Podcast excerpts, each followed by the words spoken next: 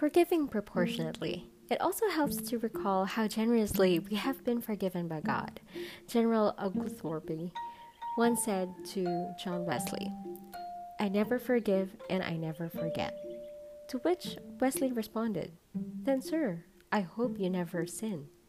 Very apt, for when we reflect on how much God has forgiven us, it makes our own little grudges against others seem rather petty. It can be transforming to pray, Father, forgive us our trespasses as we forgive those who trespass against us. A stockbroker, whom I will call George, tells about having a falling out with another broker in the same office. They had a dispute over a customer, and after that, though they passed each other's tests every day, they did not speak.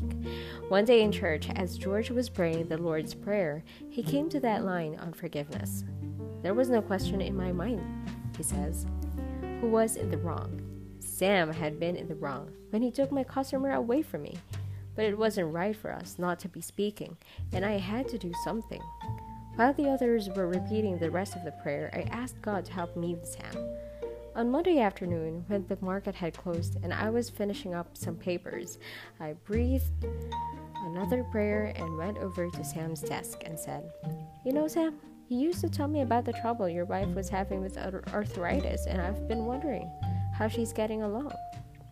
Sam looked startled at first, but then words began to tumble out.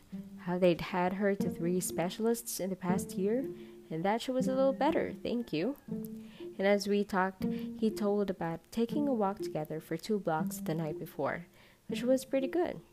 And among other things, he said that he was too quick with his tongue and often did things he didn't mean to do.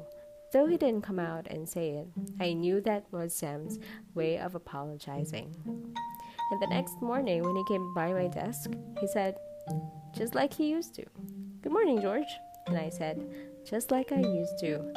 Good morning, Sam.